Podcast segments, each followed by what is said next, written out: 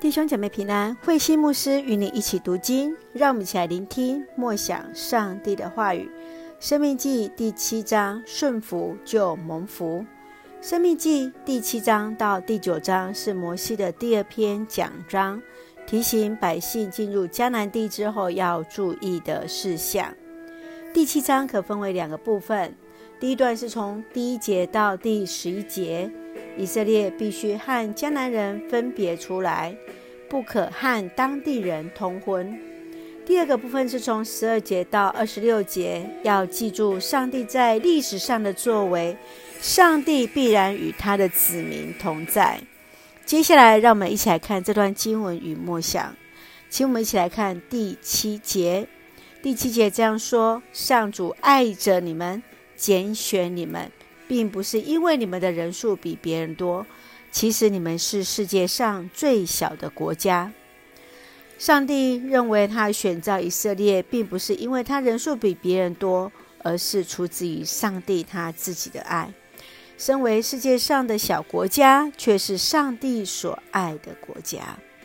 你是否看见上帝也拣选我们的国家台湾呢？你会如何与人分享上帝对我们国家的爱呢？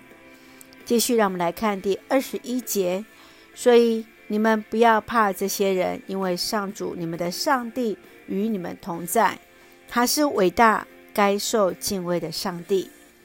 这是摩西他的信心的告白，他来勉励以色列百姓不要看迦南人高大，因为上帝同在。害怕是人面对压力和未知而起的反应。人生如战场，往往不服输，但有时也必须承认，在悬殊的情况之下，即便内心万般不甘愿，也只有俯首称臣。你是否害怕那外在的事物影响对上帝的信心呢？在此时你要如何勉励自己，上帝依然同行呢？愿上帝来帮助我们来看见，是的，上帝与我们同在，上帝与我们同在。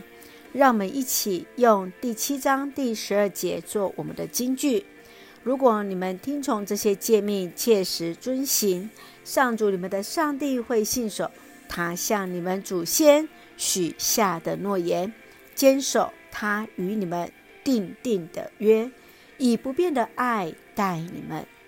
感谢上帝，上帝爱我们，信守过去的立约，以不变的爱来爱着我们。让我们一起学习依靠神，再次刚强壮胆。